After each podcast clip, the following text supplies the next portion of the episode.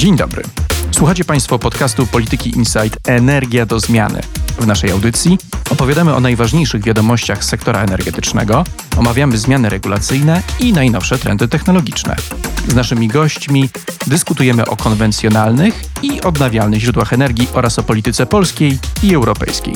Mierzymy się też z tematem zmian klimatycznych i tego, jak wpłyną one na nasze życie. Nazywam się Robert Tomaszewski i zapraszam na dzisiejszą audycję.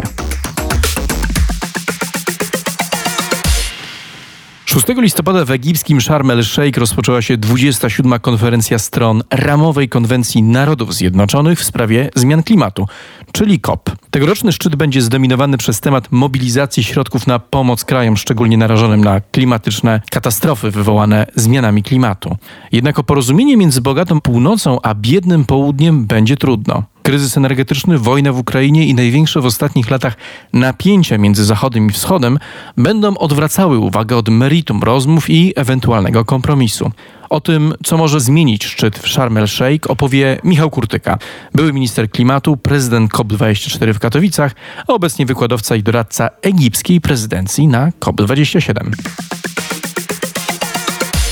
Panie ministrze, jaki będzie szczyt w Sharm el-Sheikh? Czym będzie się różnił od poprzednich konferencji? Czy to będzie przełomowa impreza, czy jednak będziemy mieli, tak jak to Kasia Snyder kilka tygodni temu też na falach energii do zmiany powiedziała, że czeka nas przejściowy COP, który będzie pozbawiony tych wielkich słów, wielkich deklaracji, ale będzie takim przyczynkiem do kolejnych dyskusji, kolejnych negocjacji, krokiem w stronę Afryki, zrównoważonego finansowania państw rozwijających się przez bogatszą północ. No i tutaj oczywiście pytanie, jak ten ewentualny kompromis mógłby wyglądać. Więc co nas czeka? On będzie na miarę naszego świata, który się w tym momencie fragmentaryzuje. To jest pierwsze takie wielkie, globalne wydarzenie, które angażuje całą wspólnotę światową po 24 lutego, czyli po agresji Rosji na Ukrainę. Tak się składa, że równolegle praktycznie będzie miał miejsce szczyt G20 w Indonezji, więc te dwa wielkie wydarzenia to okazja dla przywódców całego świata zmierzenia, jak bardzo świat w tym momencie jest w chaosie. Bo moja pierwsza teza jest taka, że świat się fragmentaryzuje, on jest w chaosie.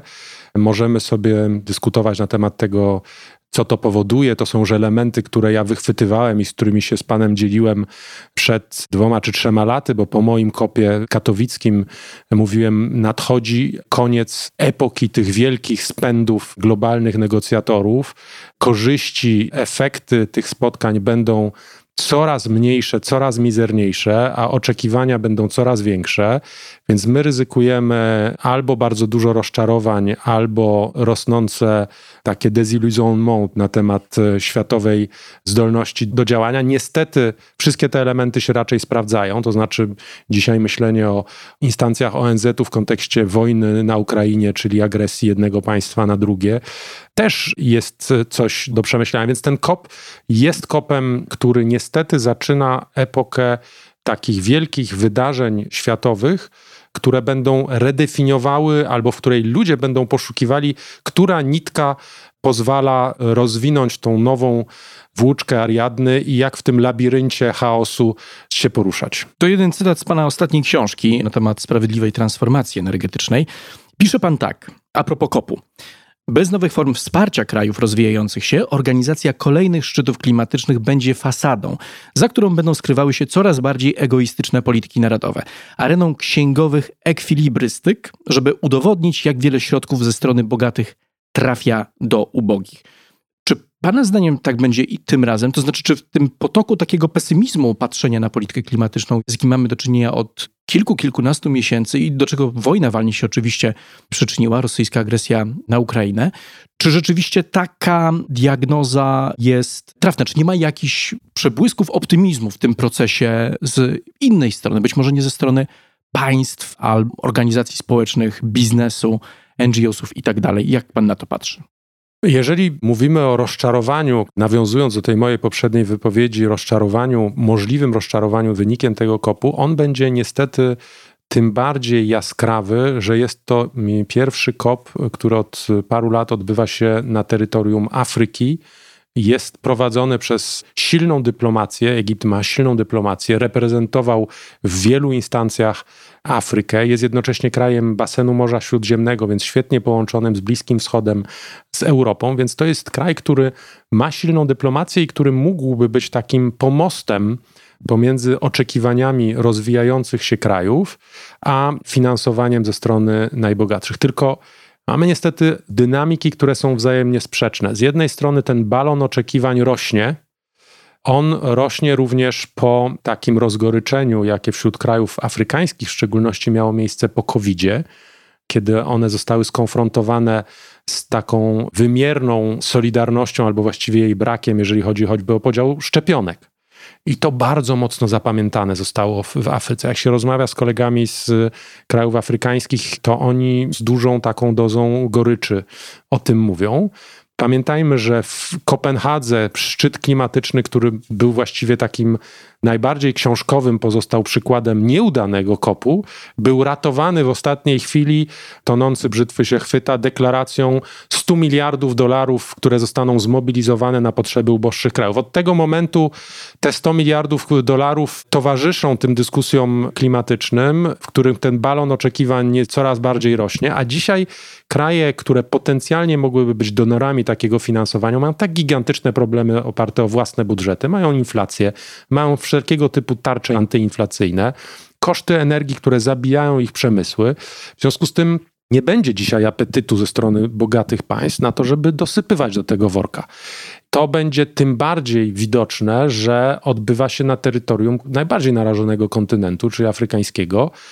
I jednym z motywów przewodnich w związku z tym tego COP-u jest implementacja, finanse i adaptacja, czyli przejście z redukcji emisji raczej na dostosowanie, przejście z negocjacji i z celów raczej na wdrażanie, na implementację, na technologię i przejście z takiego podbijania bębenka i podnoszenia ambicji po to, żeby ukryć brak dotychczasowych wyników, na konkretne wdrożenia, konkretne projekty, na to, co my nazwaliśmy sprawiedliwą transformacją i co bardzo mocno w Katowicach wybrzmiało.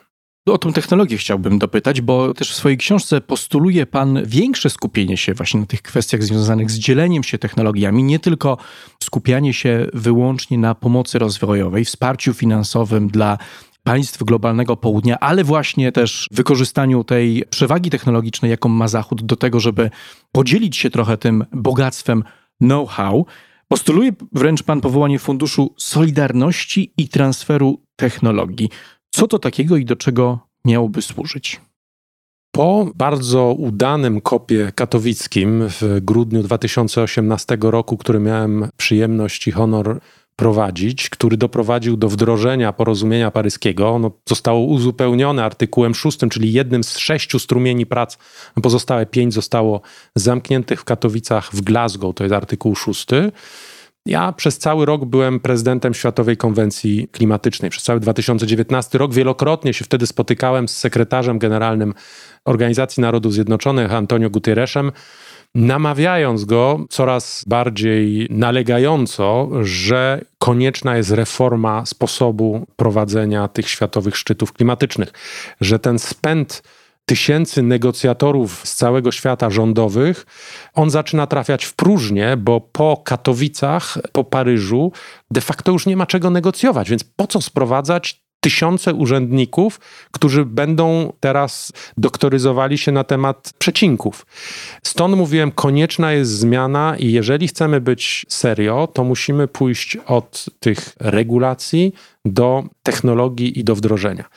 I tutaj moim zdaniem jest przestrzeń do innowacji w tej światowej polityce, w globalnej solidarności. Dlaczego? Dlatego, że tak jak wspomniałem, pieniędzy będzie bardzo trudno. Ale dlaczego nie można powiedzieć, żeby otworzyć patenty?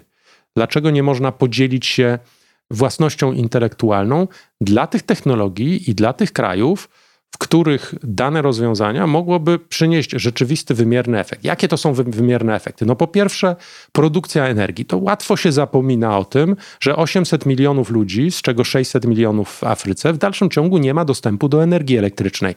Więc łatwo jest wymagać od kontynentu afrykańskiego jakichś działań, ale dopiero jak sobie człowiek uświadomi cyfry, że tam przeciętny Afrykańczyk to emituje tonę CO2 rocznie, a przeciętny Amerykanin 20 ton CO2, no to sobie zdajemy sprawę, że może nie ma co być aż tak bardzo restrykcyjnym w stosunku do tych krajów, choćby Sahelu, że tam trzeba bardziej dać tą wędkę, a doświadczenie na przykład z penetracją telefonii komórkowej w Afryce pokazuje, że oni niesłychanie szybko zaadoptowali płatności przez telefony komórkowe. Pod nieobecność sieci bankowych, pod nieobecność dróg i tak dalej, to telefony przejęły taką rolę okna na świat. Dlaczego nie powiedzieć, że taka zeroemisyjna, rozproszona energetyka może towarzyszyć tej transformacji? Tylko znowu, jeżeli będą kraje bogate, właściciele technologii mówiły, damy wam pieniądze, a potem kupcie za te pieniądze nasze technologie, no to jak gdyby wracamy do takiego kolonizatorskiego modelu współpracy. Więc to, co ja mówię, i myślę, że Polska tutaj jest wiarygodnym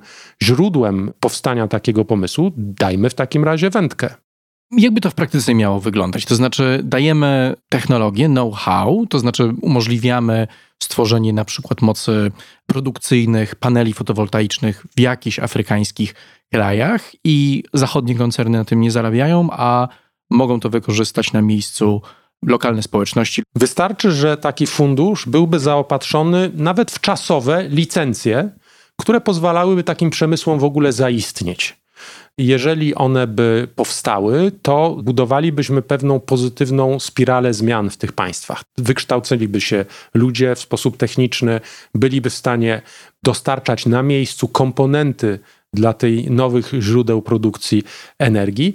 Dzięki temu z czasem należy założyć, że udałoby się również tam pewne elementy tego rozwoju technicznego zaadoptować i dzięki temu wyjść górą, że tak powiem, z tej obecnej sytuacji, a nie tylko zamknąć się na, no moim zdaniem, rosnące przed nami rozczarowania. I czy ten postulat znajduje zainteresowanie wśród interlokutorów w tym dyplomatyczno-klimatycznym świecie? Jest pan też doradcą prezydenta COP-u 27, Sameha Szuchriego. Czy Egipcjanie też o to pytają? I czy taki postulat mógłby przerodzić się w rzeczywisty projekt?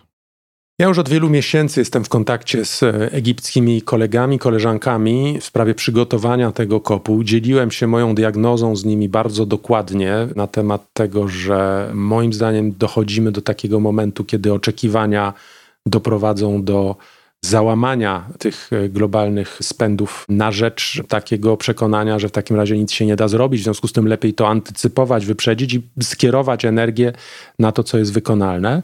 I stąd leitmotiv główny, jaki został przyjęty w tym COP-ie, oczywiście ja się z niego cieszę, bo on odzwierciedla to, co ja bardzo konsekwentnie powtarzałem, to znaczy implementacja. Natomiast jeżeli pójdziemy teraz krok dalej, co to są konkretne projekty wdrożeniowe? No to są dostępne technologie, dostępne finanse, dostępni i przeszkoleni ludzie, baza przemysłowa, baza produkcyjna, przedsiębiorcy. Stąd bardzo duży nacisk, jak się popatrzy na COP27, na agendę, na przykład na przedsiębiorczość młodych. Ja dodam jeszcze, bo nie chciałbym koncentrować tutaj na moim koniku tylko i wyłącznie tych dyskusji technologicznych, czyli na energii, ale proszę zwrócić uwagę, że wchodzimy w okres bardzo niepewny, jeżeli chodzi o zaopatrzenie w wodę i w żywność.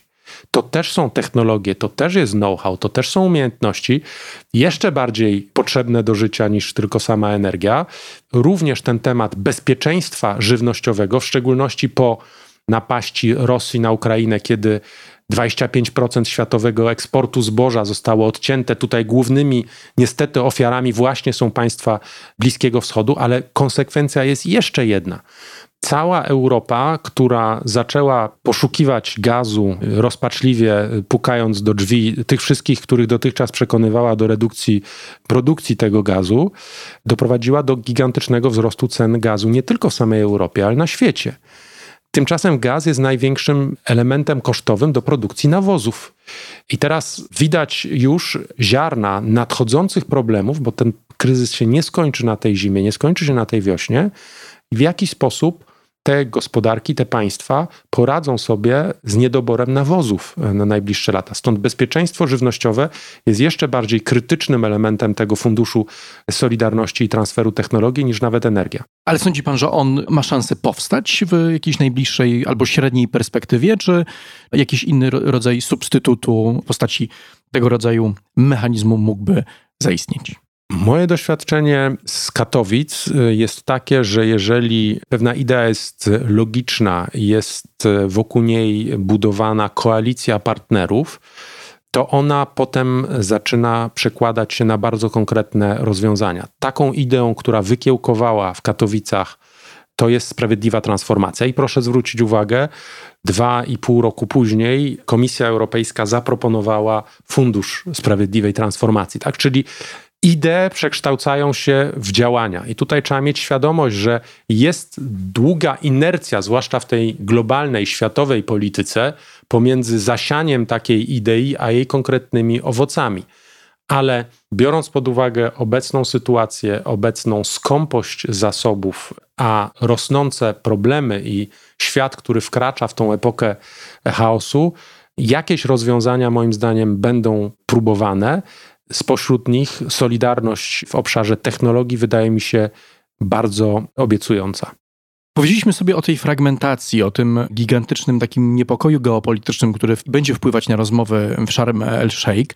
Chciałbym pana zapytać jeszcze o pana ocenę tej dynamiki amerykańsko-chińskiej, no bo ona w tych poprzednich latach była jednym z głównych motorów tego, co się udawało osiągać w polityce klimatycznej na czele z porozumieniem paryskim. Teraz mamy epokę lodowcową w tych relacjach. Mieliśmy wizytę przewodniczącej Izby Reprezentantów Nancy Pelosi na Tajwanie. Bardzo nerwowe ruchy Pekinu w związku z tym. No jest też próba ze strony naszych europejskich partnerów w Niemczech szukania dróg dojścia do Pekinu. Sam Xi Jinping nie wybiera się do Egiptu. Będzie tam z kolei Joe Biden. Od tej strony chciałbym zapytać, czy to jest trochę taka niewykorzystana szansa dla Chin, dla których Afryka jest niezmiernie ważna pod względem inwestycyjnym, geopolitycznym, czy też należy na to inaczej patrzeć i ta rywalizacja amerykańsko-chińska nie będzie miała wpływu na ten główny tor negocjacji w Sharm el-Sheikh? Stawka tej dyskusji jest jeszcze większa. Dzisiaj wkraczamy w epokę redefinicji światowego porządku. To, co w 1989-90 roku weszliśmy w jakiś świat końca historii, mówiąc językiem tego politologa amerykańskiego Fukuyamy, który nas przekonywał, że liberalny porządek Pax Americana oparty o potęgę amerykańskiej floty gwarantującej przepływy handlowe na całym świecie, to już tak będzie forever i zawsze strumienie towarów będą krążyły tam i z powrotem, a za nimi usługi, ludzie, idee. Niestety obecne dwa kryzysy, i covidowy, i wojny na Ukrainie, pokazują, że kończy się koniec historii, że znowu historia do nas wraca i w tym kontekście są różne oczekiwania ze strony różnych graczy i też stawka jest zawyżona na bardzo wysokim poziomie, jak będzie wyglądał ten światowy porządek po tym liberalnym porządku amerykańskim. Czy uda się wrócić do tego, co było wcześniej, czy też nie. I w tym sensie moim zdaniem przewodniczący Xi Jinping identyfikuje, że to nie na COP27 dojdzie do tej redefinicji, biorąc pod uwagę ten rozdźwięk pomiędzy agendą i tym, co naprawdę jest w stanie dzisiaj społeczność międzynarodowa dowieść. On się nie chce pokazywać na kopie, bo i tak domniemuje, że nic tam się z tego nie wykluje. Rywalizacja niewątpliwie Stany Zjednoczone, Chiny bardzo mocno odciśnie swoje piętno w najbliższych latach na tym światowym porządku, a co za tym idzie również na porządku klimatycznym i porządku energetycznym. Już widzimy, że następują takie tektoniczne załamania i na tych załamaniach, choćby na Bliskim Wschodzie, mamy szereg aspiracji takich regionalno-mocarstwowych ze strony takich graczy jak Iran czy Turcja, to wiedzieliśmy, ale okazuje się, że takie aspiracje emancypacji w stosunku do Stanów Zjednoczonych ma również Arabia Saudyjska, coś co dotychczas się wydawało bardzo trudne do wyobrażenia. Więc w tej strefie Bliskiego Wschodu, gdzie odbywają się te dwa najbliższe kopy, zarówno egipski, jak i przypomnijmy za rok COP będzie w Dubaju, czyli w Zjednoczonych Emiratach Arabskich, to będą w tych miejscach, które będą bardzo mocno tętniły pod względem pewnego typu refleksji i pewnego typu prób zredefiniowania tego światowego porządku. Nawet jeżeli nie tylko przez te regionalne mocarstwa, to one będą również wsłuchiwały się w głos tych większych, jak one sobie chciałyby poukładać świat na nowo. A nie jest trochę też tak, że też nawiązując do tego, co pan mówi o tym, że kopy już nie są tym, czym były kiedyś. Siła państw nie jest też już tak duża w kształtowaniu tej polityki klimatycznej jak niegdyś. Zyskują inni gracze, biznes, społeczeństwo obywatelskie, NGOs, społeczność naukowa. I może jest też tak, że te napięcia geopolityczne, które widzimy i które przykuwają uwagę światowych mediów, one są już czymś, co nie wpłynie i nie będzie wpływało na ten proces, który obserwujemy, tak jak dotychczas. To znaczy, czy ten proces, pana zdaniem, on się wyemancypował do tego stopnia, że te geopolityczne zmiany, na przykład przerwanie tej współpracy amerykańsko-chińskiej w sprawach klimatu, nie będą już miały takiego wpływu, na przykład na proces dekarbonizacji światowej gospodarki. Bo trudno sobie wyobrazić, żeby teraz na przykład Pekin zdecydował się unieważnić swój cel na przykład neutralności klimatycznej, którą chce osiągnąć w 2060 roku. Z drugiej strony wyobrażam sobie, że inne rzeczy mogą się pojawić, to znaczy jest ta rywalizacja, będą próby opanowania rynków krajów rozwijających się własną technologią i tutaj to może być naprawdę przybrać ten wymiar tej rywalizacji geopolitycznej, aspekt klimatyczny bardzo mocno. Ale czy, ponieważ ten prymat państw osłabł, to czy również my możemy się mniej obawiać tego rodzaju niepokojów, konfliktów, że będą one miały bardzo duże znaczenie dla polityki klimatycznej, jeżeli chodzi o skalę globalną? Jedno i drugie, to znaczy w takim sensie nie będą miały, że porozumienie paryskie oparte jest o zasadę suwerenności państw, czyli każde państwo samo definiuje swój wkład w porozumienie paryskie. Jedynym sposobem koordynacji jest nacisk dyplomatyczny ze strony jego partnerów, więc w tym sensie ta polityka klimatyczna po porozumieniu paryskim i po katowickim podręczniku wdrażającym to porozumienie jest już na takich torach regulacyjnych, w których czy się ktoś z kimś zgadza, czy nie, fundamentalnie nie musi wpływać na jednego czy drugiego kontrybucję. I niewątpliwie, jak pan redaktor może nie wspomniał, ale to wybrzmiało powiedzmy w mojej głowie, te procesy odchodzenia od paliw kopalnych, one nabrały zupełnie innej dynamiki dzisiaj. To już nie jest tylko motywacja klimatyczna, środowiskowa, to nie jest taki rodzaj jakichś pionierów, którzy tylko i wyłącznie wytupują na manifestacjach kolejne działania ze strony rządów, tylko ta dynamika nabrała takiego wymiaru geostrategicznego, czyli Europa dzisiaj, uniezależniając się od węglowodorów z Rosji, musi uruchomić mechanizmy zbudowania własnych rozwiązań, które nie będą zależne od węglowodorów, tak? Czyli odchodzenie od węglowodorów to będzie pewnego typu proces, który nabiera teraz nowych motywacji, nie opartych o klimat i środowisko, ale opartych o bezpieczeństwo i opartych o ten nowy, światowy, zdefragmentaryzowany porządek, w którym coraz bardziej każdy sobie rzepkę skrobie, wolność Tomku w swoim domku, ale jednocześnie jak masz problem, to ty masz problem, a nie my mamy problem. Ale po drugiej stronie mamy gigantyczne pieniądze, które w tym okresie taniego pieniądza i pewnej solidarności światowej zostały zaangażowane w nowe technologie. I widać, że te przełomy technologiczne, energetyczne są niesłychanie ciekawe i już praktycznie nie do cofnięcia. Czy to są technologie odnawialne, które zaczynają być bardzo tanie, czy to są baterie litowo-jonowe, czy to jest mobilność elektryczna, czy to jest renesans energetyki jądrowej wraz z proliferacją różnego typu modeli nowych, małych, większych, średnich reaktorów. To wszystko jest dynamika, która jest niezależna od tej dynamiki, o której pan mówił, czyli dyskusji pomiędzy państwami. I w tym sensie są nowe siły, które napędzają teraz świat i moja diagnoza jest taka, że struktura obecnego COP-u nie jest dopasowana do tego, żeby w tej dynamice się odnaleźć. W związku z tym trzeba zreformować same szczyty klimatyczne pod względem tego, kto tam ma być i co one mają dostarczyć. Jaki to będzie COP dla Europy? Bo wszystko chyba wskazuje, że niezbyt łatwy, również z takiego wizerunkowego punktu widzenia, no bo ze względu na kryzys energetyczny i konieczność derusyfikacji naszych dostaw węglowodorów na kontynent, bardzo intensywnie szukamy tego gazu na światowych rynkach, podbijając jego cenę, szukając tych możliwości związanych z wykorzystaniem paliw kopalnych, jakie sami posiadamy, po to, żeby móc uniezależnić się od tych dostaw ze wschodu szybciej.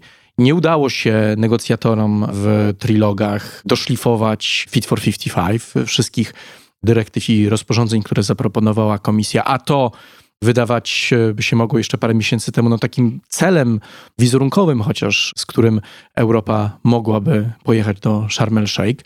Jak z punktu widzenia właśnie Unii ten szczyt będzie wyglądał i też takiego zimnego prysznicu, który na nas spadł, jeżeli chodzi o takie przekonanie bycia klimatycznym czempionem, bycia trendseterem tych zasad i regulacji, do których chcemy zachęcać społeczność międzynarodową albo przymuszać, jak to jest w przypadku cła od śladu węglowego, nad którym również toczą się prace w ramach pakietu Fit for 55. Więc jakie będzie Sharm el-Sheikh dla Unii Europejskiej?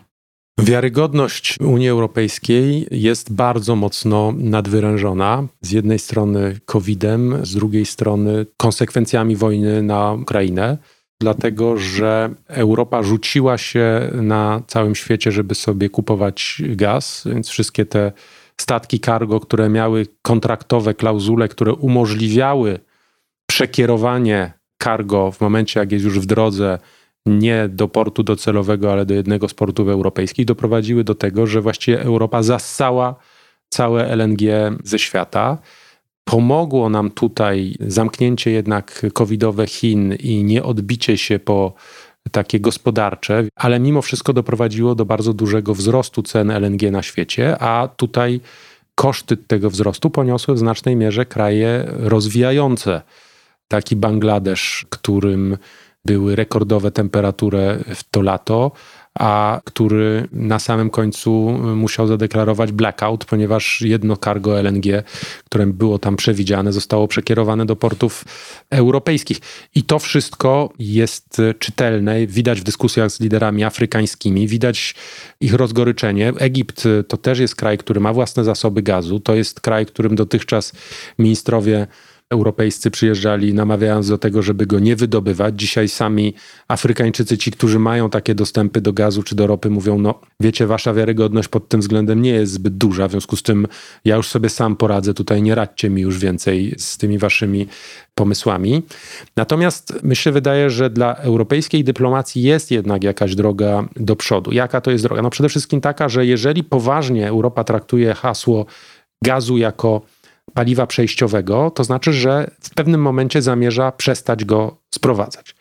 Dzisiaj będzie on sprowadzany drogą morską. Droga morska oznacza 15-20-letnie kontrakty i inwestycje. Dlaczego? To nie jest tylko i wyłącznie kwestia terminala w Europie, ale przede wszystkim kosztów wydobycia tego gazu w kraju producenta i dobudowania kolejnych portów gazyfikujących ten gaz. To są gigantyczne inwestycje w dziesiątkach miliardów dolarów.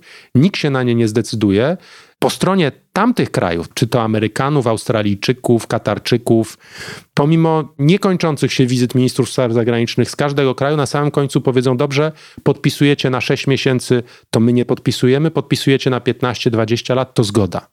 A co to oznacza? Jeżeli idziemy tą logiką paliwa przejściowego, to znaczy, że za kilkanaście lat tego paliwa w Europie ma być za dużo, no to niech europejska dyplomacja powie, tak, drodzy rozwijający się, jeżeli my będziemy mieć tego gazu za dużo, to może zróbmy taki deal, że my dzisiaj będziemy wspólnie razem. Tu jest jakiś rodzaj solidarności do zagrania. Tu jest pewien rodzaj wyjścia górą z tego problemu, no tylko to wymaga bardzo szybkiego działania i bardzo konsekwentnego działania, co będzie, myślę, w kontekście też, co pan powiedział, to znaczy tych wlokących się różnych negocjacji, pewnie trudne. Na sam koniec chciałbym pana ministra zapytać o to, jak mógłby wyglądać sukces szczytu COP27, to znaczy, czy na tym etapie, czyli na początku negocjacji, możemy wskazać zarys tego, jak mogłyby one zakończyć się pozytywnie. Z tej perspektywy, jaką pan obserwuje jako były prezydent COP-u, a także jako doradca obecnej prezydencji, to co musiałoby się wydarzyć, żebyśmy na koniec tej imprezy powiedzieli, że udało się. Także mimo tego, że tych napięć zewsząd, kryzysu energetycznego, kryzysu żywnościowego, niepokojów pomiędzy wschodem i zachodem, nieufności pomiędzy północą i południem, mimo wszystko coś do przodu udało się zrobić. Przede wszystkim Egipt jest reprezentantem Afryki i tego regionu, który się w żargonie anglosaskich skrótów nazywa Mina, czyli Middle East North Africa. I tam dużo się przy okazji tych kopów dobrego wydarzy. Oczywiście z naszej perspektywy to mogą być mniej wydarzenia o charakterze globalnym, ale bardzo duże działania na rzecz na przykład mobilizacji finansów mają miejsce teraz ze strony Arabii Saudyjskiej dla regionu. Saudowie uruchomią na kopie w ciągu nadchodzących dni Saudi Green Initiative z bardzo konsekwentnym budżetem. To się wydaje być zupełnie perspektywa niewiarygodna, jak największy kraj producent ropy miałby wspierać dekarbonizację u swoich klientów, a jednak ta zmiana miała miejsce. Przed kopem Aramco ogłosiło 1,5 miliardowy fundusz na rzecz inwestycji w innowacje i w technologie innowacyjne dla ograniczenia emisji w energetyce. Więc to są bardzo ciekawe elementy, które nam troszkę umykają tutaj z perspektywy naszego regionu, ale które tam będą miały miejsce i niewątpliwie dla Egiptu i potem dla Emiratów będą miały bardzo duże znaczenie wizerunkowe. Myślę, że dla świata bardzo ważne będzie uświadomienie sobie specyfiki problemów kontynentu afrykańskiego, kontynentu, którym wyzwaniem podstawowym jest tak zwana adaptacja do zmian klimatu, czyli dostęp do wody, poradzenie sobie z różnego typu katastrofami naturalnymi, dostęp do energii, dostęp do żywności, dostęp do wody. To są te wyzwania, które jeżeli znajdzie się jakieś rozwiązanie zgodne z tym leitmotivem prezydencji egipskiej, czyli implementacją, to będzie bardzo dużo już zrobione. I ja śmiem marzyć, żeby spośród tych rozwiązań właśnie takie oparte o solidarność w zakresie transferu technologii znalazło poczytne miejsce. I temu się będziemy przyglądać w ciągu kolejnych kilkunastu dni negocjacji. Zobaczymy, jaki będzie finał i będziemy mogli go wówczas ocenić również w kontekście kolejnego COP-u 28, tym razem, tak jak pan minister wcześniej wspomniał, w Zjednoczonych Emiratach Arabskich. Bardzo dziękuję za rozmowę. Dziękuję bardzo.